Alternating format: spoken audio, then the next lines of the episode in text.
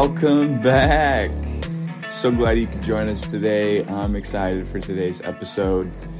Um, you know, the giftings and callings of God are irrevocable, and I believe that that counts towards really not just the blessings that He might bring into your life, but quite frankly, the giftings of the prophetic or of visions, of encounters, of the supernatural in your life. Um, you know, a lot of people might have this idea that supernatural occurrences only happen to, um, if you're a believer, they only happen to people that that are already believing, already living the Christian life, so to speak, or those of pure of heart, or what it, whatever it may be. You have a religious stipulation around who can have an encounter, and I don't believe that's true. I actually believe that every human being regardless of their uh, spiritual beliefs, has the ability to uh, to see some level into the spirit realm. Now, um, to caveat, I will say that doesn't mean that they're seeing correctly or that they're using their gifts correctly, because it's all about source material. So, who is your source? And I think before you you know Jesus, your source for supernatural activity comes out of your your uh, your gifting that you were given at birth, um, which would be the way you hear God. And some of us are wired totally differently. So some people are, are more seers than anything. Some people are feelers, but um, I actually believe every human is born with one of these ways of hearing the Lord, and it's up to them to figure out a how to how to get that language and b change the source. And what I mean by that is if you don't know Jesus, your source material is coming just from your own gifting. You have the the ability given by God to to uh, use this manipulate people. This is where we get psychics and and people like that that can tell futures. And I'm not talking about the frauds. I'm talking about the the people that you may have run across that are genuine genuinely gifted at being able to tell you things about your future, your past, whatever it may be but they're not equating it to Jesus. And this is where I would say this is the gifting of God on their life, but it's being used by the wrong source. It's being used to fuel um, only themselves, or at worse, and um, actually pretty normal for people that aren't believers, it's being used by the devil uh, or by the demonic forces of this world in order to manipulate not only the person using the gift, but the people that are receiving from the gift. And so um, I just wanted to cover that in this episode and actually share a couple stories with you. And um, I might just hit on one that that happened to me before I knew Jesus. And quite frankly, um, well, it might be tough for somebody to hear that, but I'm hoping that um, if if you're one of my listeners that has heard um, or seen or, or done something where maybe before Jesus you had a supernatural encounter, or maybe you don't know Jesus and you're having these encounters. Um, I wanted it to be a normal conversation because it's something I think that gets avoided a lot, not just in the church, but just quite frankly in everyday life. And a part of a supernatural life and a supernatural life with Jesus is is not thinking you have the answer to everything. It's actually realizing that you often don't and being okay with the mysteries that exist. And, you know, I think a, a lot of the problems that the world faces and, and definitely in the church are a result of people who didn't know the answer to something giving a blanket statement and pretending because we've been taught that we're supposed to know the answers. You know, we, we look at our Western school uh, culture, and quite frankly, they don't care how you get the answer. They just care that you have the answer, and and so it's this weird, um, you know, like indoctrination of you should always have an answer. And I think that's a really messed up worldview, quite frankly. And as Christians, for sure, as true, genuine believers in God, I think we should be the most comfortable with the I actually don't know the answer to that and being okay with it.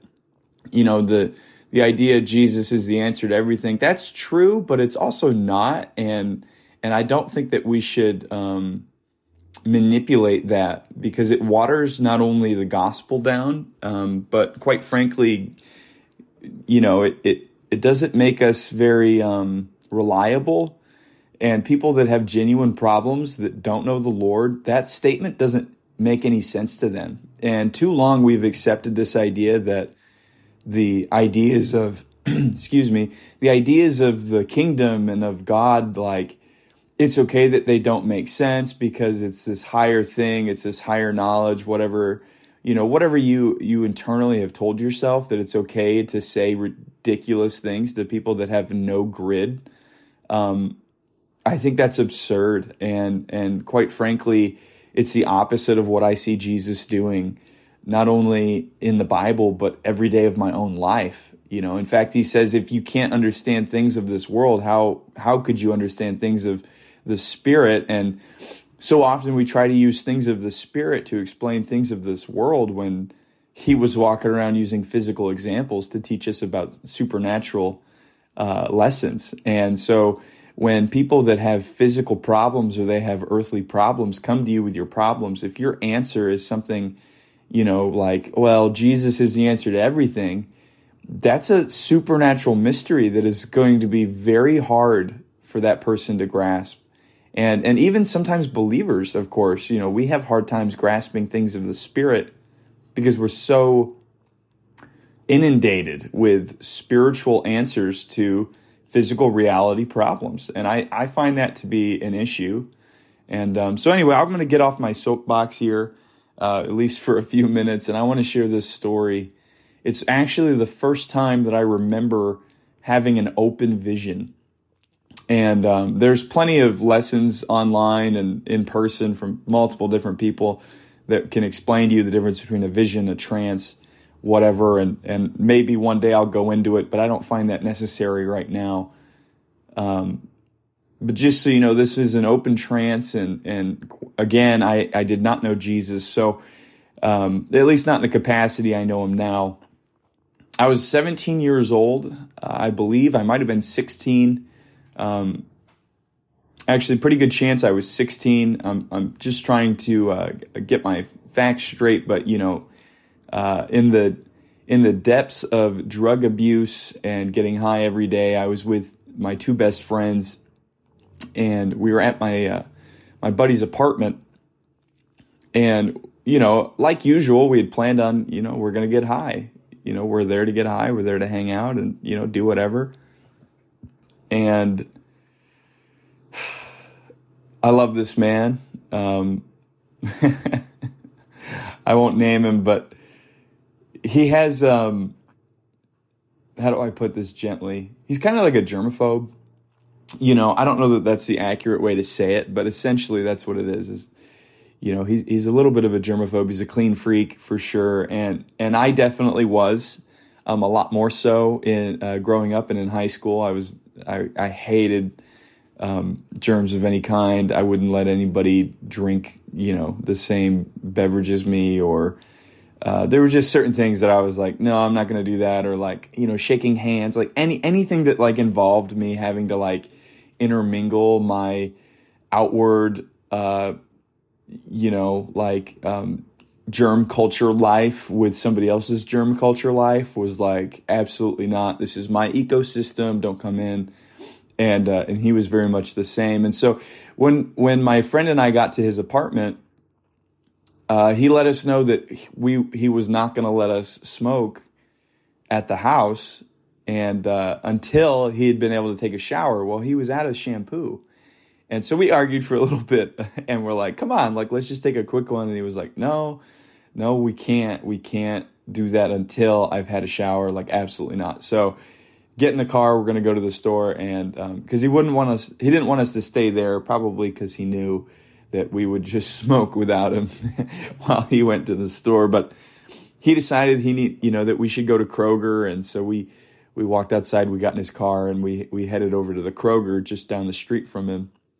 And, it was so funny. We we walk in, and you know, of course, you know, uh, my other friend and I, we'll call him T. T and I are just like laughing, you know, uh, having a good time. Like, you know, going through slight withdrawals because it's probably been four or five hours since either of us had had uh, smoked, um, you know, or taken a dab or anything, and and so of course we're like trying to keep upbeat so we don't start getting super pissed at each other, and and um, my my other friend we'll call him we'll call him C, and um, so C is like looking around the store trying to find shampoo. He's like irritated at the two of us because we're not helping him find this shampoo. And then uh, finally, T and I get get a little frustrated. So we're like, all right, like we're gonna go find it. And and it's not like it's that complicated. I think it's just the fact that the three of us hadn't been sober uh, in a very long time for that long that we were. It, it was making it difficult to walk around the store sober. And so anyway, we we finally we find this shampoo aisle we've been there about 15 minutes and we walk over we're looking at you know c's looking at a few different uh, brands of shampoo that he wants to buy. He's taking his time and and i'm looking around the aisle and then out of nowhere um you know my two best buddies are like right in front of my line of sight and um i just it, it's like this you know i explained this in the earlier episode it's very similar where out of nowhere, out of my physical eyes, the only thing that I could see was like a white canvas. And and different than um, when I encountered Jesus, it wasn't a blinding white light. This was this was simply like like an artist's sketch pad, and it was everything. Everything was white. I couldn't see anything. I couldn't see objects. I couldn't see my two friends. I couldn't see the store. It was just this blank canvas um, everywhere I looked, and as I stared at it, um, I lost complete sense of my physical body and of my physical surroundings. I was 100% in this moment, in this white canvas. And I started seeing the outline of a building in front of me get drawn, like literally like lines, like a 2D image start getting drawn in front of me and um, and then I quickly realized like okay I'm looking at glass windows and then it it it went up to the roof and then and then came back down and and these two glass doors got drawn on like a very much like a like an artist's uh, painting. And once the uh, outlines were done then it colors started filling in and, and it became it went from 2D after it completed to 3D and then once it hit 3D, I began to watch as these two glass doors in front of me opened and closed and opened and closed and opened again. And when they opened the third time, um, this woman walked in, and I say woman, it was, you know, 18 year old girl, uh, and her, um, what I felt in this encounter to be her boyfriend, her new boyfriend. And in fact, it felt like this was this wasn't just any girl. Um, when I looked at her, I thought, well, that's my ex girlfriend. But that doesn't make any sense because, you know, of course, she lived um, so far away. And so it was this very strange, like, how would she be here? Why is she here? Um, why would she be bringing her boyfriend here? Like, why would they pick this Kroger? Like, none of it, none of it made a whole lot of sense to me, of course, you know, but I'm in the moment and she walks in and she's laughing with her uh, again with what felt like her boyfriend, and she's got a hooded jacket on, and and they take a few steps inside the door, and then she looks at me, and I I realize that down by my feet and like around me has also been filled in this this painting, this 3D image, and I'm now at the checkout aisle number four. And so I'm like, okay, I'm in a store. And so she sees me. And as soon as we make eye contact, she puts her hood over her head, grabs him by the hand, and they almost not run, but they very quickly walk uh, down the bread aisle of the store to get away so that we don't have to have a conversation or you know make anything more awkward than it is and and I hadn't seen her in I don't know how long, and of course I had a lot of heartbreak, and so um, just seeing her even in my what I thought at the time as like this superimposed imagination thing that was happening to me, this supernatural experience, um, was painful, And so uh, after she darts down the bread aisle, I'm I'm standing there for a second longer, and then um, all of a sudden the whole vision's gone, and I'm just looking straight ahead, and in front of me are my two friends, both kind of like waving their hands in front of my eyes, and uh, T looks at me and goes, uh, "What's wrong, Scooby Doo? You look like you just saw a ghost." And the looks on their faces were like of genuine concern, like they'd been trying to get my attention for several minutes, and I'm just standing there. Um, I'm imagining staring off into the daze. Maybe my eyes were flickering. I have no idea. All I know was, you know, what was happening to me. But, but yeah, I'm like looking at them and I'm like, um, I'm not really sure. And, and quite honestly, I was so terrified at what had just happened. I'd never experienced anything like it before that I didn't know how to tell them. And, and the fact that I was sober when it happened was all the more, um, wild and crazy and, um, weird and, you know, hard to explain to my, my two pothead friends, like, uh, what was happening to me. And so I, you know, I ignored it. And then they were like, "Oh, come on!" So so we walk over, we begin to check out, and and so um, C is setting his you know items down. He ended up getting something else too, and he goes to scan them, and I look up and I realize we're at aisle or we're at checkout number four, and I'm like, "Oh, that's interesting." And so I look in front of us where the checkout is, and I realize, oh, the vision that I just had wasn't just a store. It is it's this store. And of course, you know, this is maybe two to three minutes have passed since this very weird experience. And I realize we're at, we're at checkout four, just like I saw. I look in front of me and I realize these two glass doors are the same.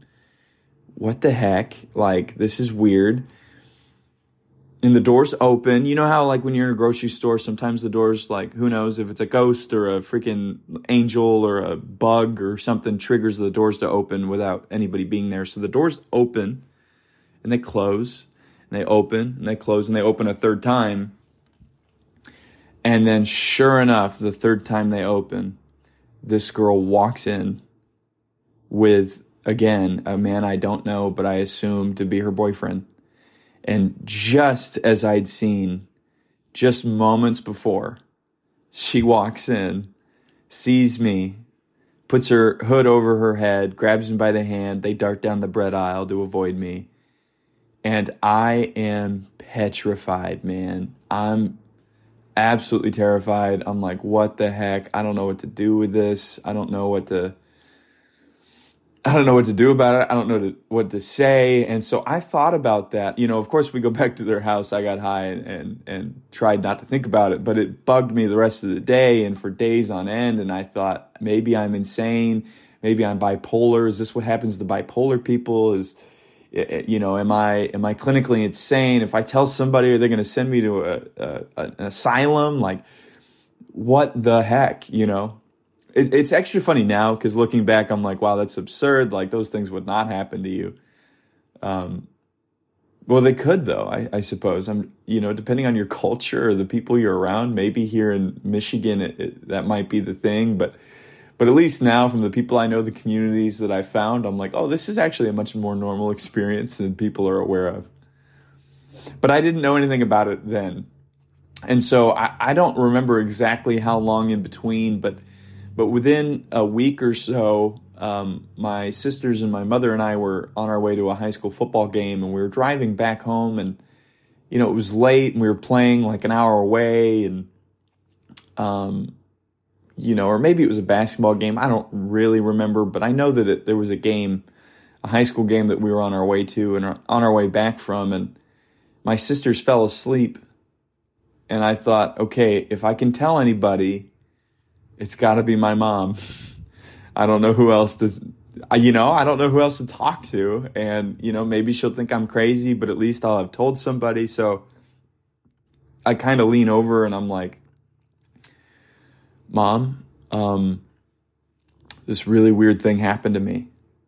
And and so I tell her, I tell her what happened. I tell her the story. Of course, I don't mention the drugs that were involved normally um, but she did her very first question after I got done. I told her what I saw and then what happened, and she said, "Were you high?" and I said, "No, I wasn't high, like at all." Which was extra funny to me in the moment because at that point in life, I'm like, didn't quite think that my mother was um, aware that I was involved in some kind of drug activity, but um, obviously she had some kind of suspicions at that point and and anyway I, am just like i tell her and she she you know she's like okay um i have no idea what that was uh but that sounds really crazy and maybe you shouldn't tell anybody else. And she said it very gently so i know people are to hear that and they're to like what the heck? Like you know what a terrible thing. But honestly, it was so good to just get it off my chest and and that at least somebody knew that this crazy thing happened to me and that I can't explain it and I have no grid for it.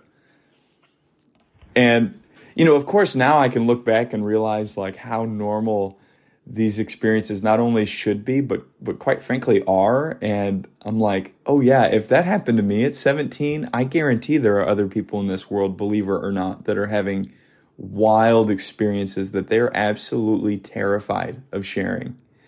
And so um, this episode and this this podcast itself, I'm, I'm like, man, I want to go after those people, and and I'm here for you, man. Like this is this this podcast is 100% to talk about strange occurrences and strange things, and I'm gonna have people on here that are from all different walks of life um, from different perspectives, and um, I'm I might even have some non uh, Jesus followers on this podcast just to talk about what's going on in the world and what what is what should be considered normal that that quite frankly has a stereotype of being ridiculous. And you know when we say supernatural again we think all these other things and really we should be equating the supernatural to reality itself because our perception of what is happening around us is not as real as the supernatural. And, you know, so we have things in this world that have, have gained notoriety, like like TV shows that I love, like Skinwalker Ranch, um, and you know other things, or like The Haunting in Connecticut, you know whatever they may be that people are drawn to, and you know it's TV, they're movies, so things are dramaed up. They are made to be more ridiculous than they are, or they're made to be more intense, they're made to be more scary. There's all these things tied to them. But the reality is, a lot of these things, they have nuggets of truth, they have nuggets of reality. Now, I'm not saying that to scare anybody, I'm just saying if you're going around thinking, that the world is all peaches and cream and you know, it's all peaches and cream, babe. Like there's just nothing going on. There's there's nothing beyond the trees outside and the cars driving by and the people in the coffee shop sitting next to me. You know, I hate to tell you this, but I love to tell you this. You're so wrong. You're so completely wrong. And it's okay to be wrong because we don't need to know everything. We just need to be a little bit more aware. So I hope that that story um, encourages some of you today, or at the very least, um, excites you or explains things. And, and quite frankly, for some of you, I hope that it brings some relief that you you find yourself relieved when you're like, oh man, yeah, I had I had this weird thing happen to me. Like, I don't know if I can ever mention that to somebody. Like, okay, maybe I can. Maybe I can tell people, or at least reach out to me. Um, you know, I make myself somewhat available more available uh, sometimes than others. Um, that is the nature of being more of an introvert. Is some days uh, very open, and some days I'm like, don't talk to me. um, but you can always send me a text or a DM. I'm happy for those. I won't give out my phone number here, but if you have it, feel free to reach out to me. And if not, feel free to reach out to me on our uh, Instagram pages. It um, my personal one is Isaac Beck 3224. And then, of course, our Jesus is Supernatural podcast.